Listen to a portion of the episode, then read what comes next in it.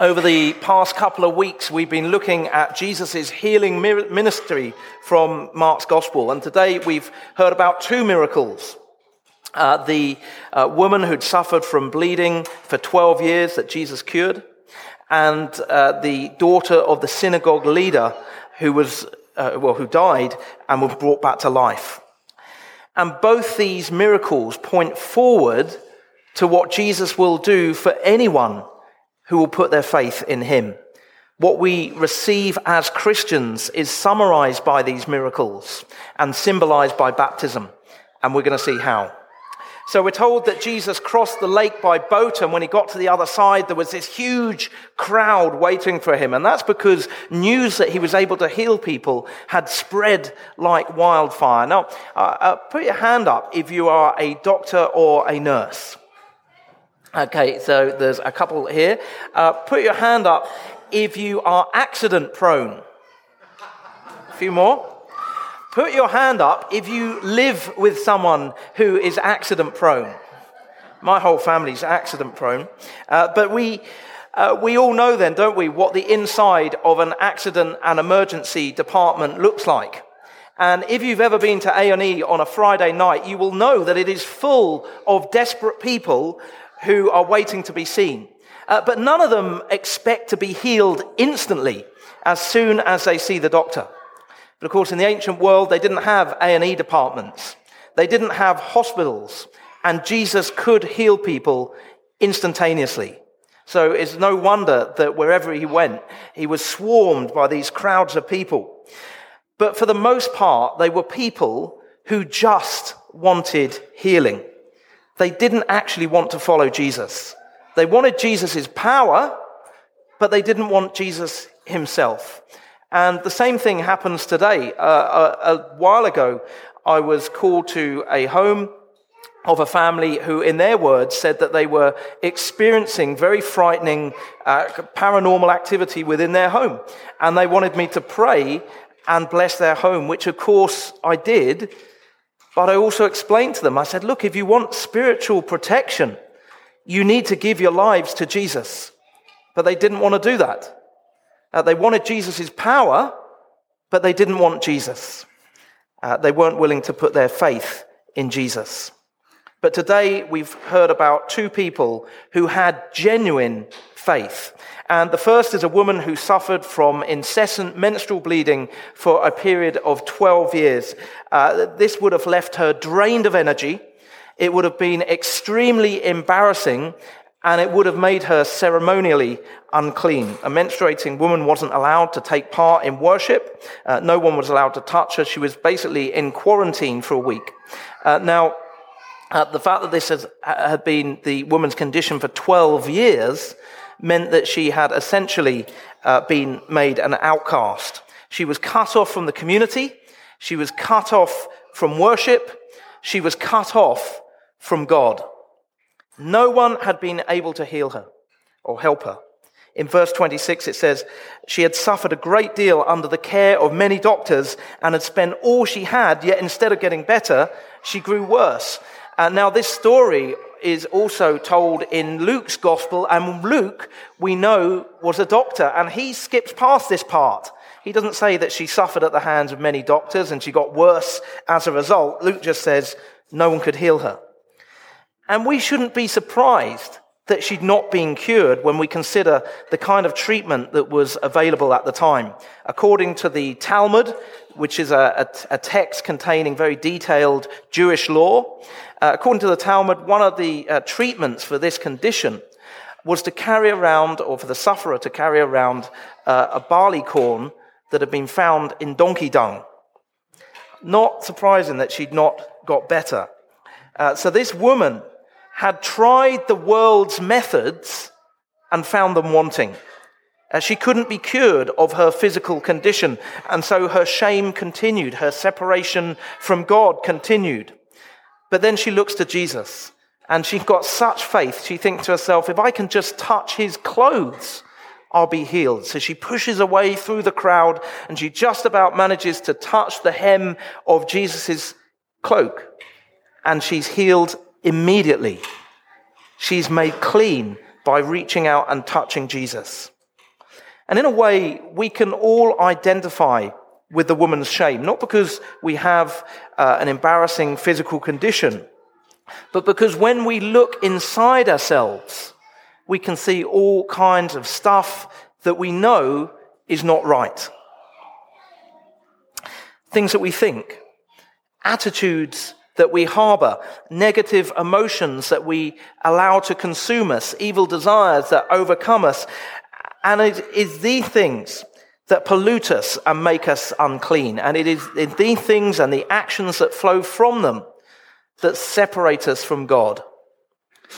Nothing that the world offers can take away the guilt and the shame and the separation from God. Uh, Self help books, exercise programs, career advancement, attainment, achievement, material possessions, Facebook accounts that make us look also wonderful. Uh, none of that will deal with our guilt and our shame. None of that will bring us into a right relationship with God. Those things are the equivalent of carrying around a barley corn that's been found in donkey dung. They cannot help us. Only Jesus can make us clean. Only Jesus can restore the right relationship between us and God. The question is, are we desperate enough to put our complete faith in Jesus, like the woman who reached out her hand to touch his cloak? When we put our faith in Jesus, he restores us. He makes us clean. He, he, we can be friends with God again. And that is part of what the waters of baptism symbolize this being washed from the inside out, this being uh, made clean, getting rid of all the muck within us. So, next we have Jairus, a synagogue leader. Uh, in many ways, the total opposite of the woman with the bleeding. Uh, he was male, she was female. He was rich, she was poor. She'd spent all she had on doctors. He was respected, she was rejected. He was honored, she was ashamed. He was a leader within the synagogue, she had been excommunicated from the synagogue. Two very different people. One with a 12 year old daughter dying, the other with a 12 year old disease suffering. But two things they had in common. They desperately needed Jesus and were willing to put their faith in him. But it just goes to show, doesn't it, that people from all walks of life, every walk of life, need Jesus. There is nobody who doesn't need Jesus.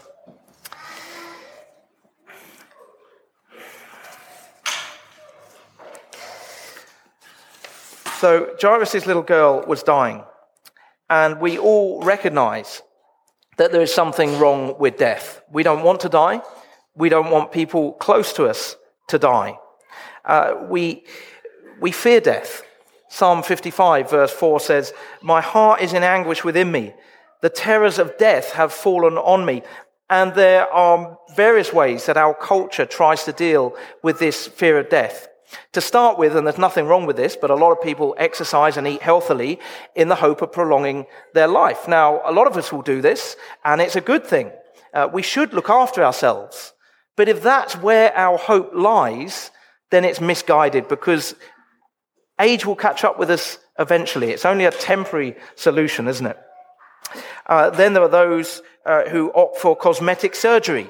You know, almost as if we can minimize the appearance of age, then we can, for a while at least, perhaps convince ourselves that we're not actually aging, we're not decaying, we're not dying. Uh, then uh, at the extreme end of the scale are those who, once they've died, uh, they, they, they have left instructions for their bodies to be cryogenically frozen in the hope that they can be brought back to life at some point in the future. Now, I think that's a bit weird, uh, but cryogenics is a growing industry. But I think the most common uh, tactic for dealing with our fear of death is denial. Death has become a taboo subject in our culture. People don't want to talk about it. Uh, in previous generations, death was something that people had to deal with all the time. It was unavoidable. It was in your face. Today, in the Western world, a person can reach middle age before anyone they know has died. So we just pretend it's not happening until that is, we face a situation like Jairus was facing. His daughter was dying, and he wanted Jesus to give her life. And this is uh, remarkable because Jairus belonged to the religious elite. He belonged to the group who hated Jesus, were opposed to Jesus, and wanted Jesus dead. Verses 22 and 23 describe the moment when Jairus approached Jesus. It says, Then one of the synagogue leaders named Jairus came, and when he saw Jesus, he fell at his feet. He pleaded earnestly with him, My little daughter is dying. Please come and put your hands on her so that she will be healed and live. So while the Pharisees were plotting to kill Jesus, uh, this synagogue leader, Jairus, falls at Jesus' feet and makes a public declaration of faith. After that, some people come to tell Jairus that his daughter has died.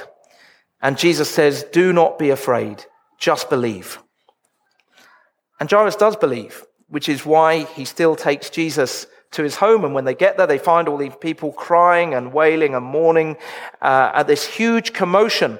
Uh, but actually, it was fairly usual for um, people to hire professional mourners uh, in that culture. Uh, so people would be hired to come and wail and mourn and cry at the home of the deceased. And this is who Jesus is addressing when he says, uh, Why all this commotion and wailing?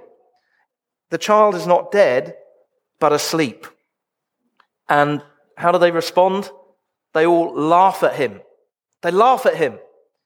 And that still happens today. People laugh at the idea that Jesus can revoke death, but he can, and he proves it. He sends all the scoffers away, and he goes in to where the little girl lay, just with Peter, James, and John, and the girl's parents, her father and mother, no one else. And he takes the little girl by the hand and he says, Talitha cum. Little girl, I say to you, get up. Immediately she gets up, she starts walking around. So Jairus believed in Jesus. He put his faith in Jesus and his little girl received life.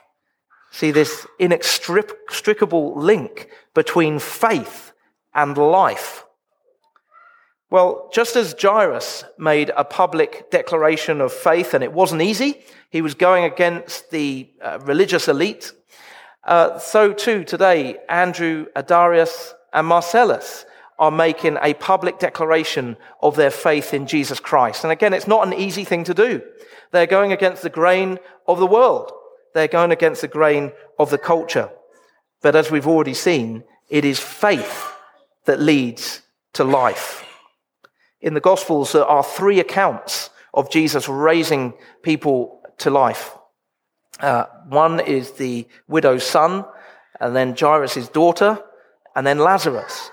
But of course, none of those people are still walking around. You can't go to Palestine and meet them. They all died again. Uh, but these miracles point forwards to something even more amazing, which is the resurrection of Jesus. Jesus has conquered death.